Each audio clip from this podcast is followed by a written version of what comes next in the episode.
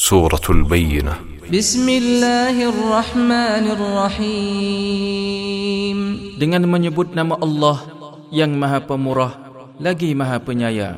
لم يكن الذين كفروا من أهل الكتاب والمشركين منفكين حتى تأتيهم البينة Orang-orang kafir, yakni ahli kitab dan orang-orang musyrik mengatakan bahawa mereka tidak akan meninggalkan agamanya sebelum datang kepada mereka bukti yang nyata. Rasulun minallahi yatlu suhufan mutahharah yaitu seorang rasul dari Allah Muhammad yang membacakan lembaran-lembaran yang disucikan.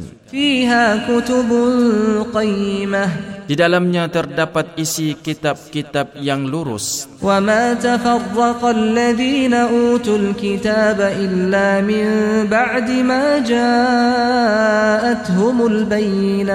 Dan tidaklah berpecah belah orang-orang yang didatangkan Alkitab kepada mereka melainkan sesudah datang kepada mereka bukti yang nyata وما أمروا إلا ليعبدوا الله مخلصين له الدين حنفاء ويقيموا الصلاة حنفاء ويقيموا الصلاة ويؤتوا الزكاة وذلك دين القيمة Padahal mereka tidak disuruh kecuali supaya menyembah Allah dengan memurnikan ketaatan kepadanya dalam menjalankan agama yang lurus dan supaya mereka mendirikan salat dan menunaikan zakat dan yang demikian itulah agama yang lurus. Innal ladzina kafaru min ahli alkitab wal musyrikin fi nari jahannam khalidina fiha.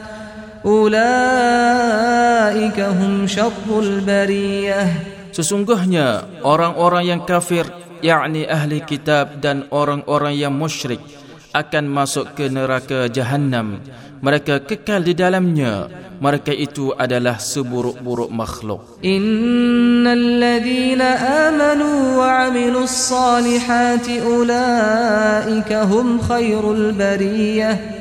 Sesungguhnya orang-orang yang beriman dan mengerjakan amal saleh mereka itu adalah sebaik-baik makhluk. جزاؤهم عند ربهم جنات عدن تجري من تحتها الأنهار تجري من تحتها الأنهار خالدين فيها أبدا رضي الله عنهم ورضوا عنه ذلك لمن خشي ربه Balasan mereka di sisi Tuhan mereka ialah syurga Aden yang mengalir di bawahnya sungai-sungai. Mereka kekal di dalamnya selama-lamanya. Allah reda terhadap mereka dan mereka pula reda kepadanya. Yang demikian itu adalah balasan bagi orang yang takut kepada Tuhannya.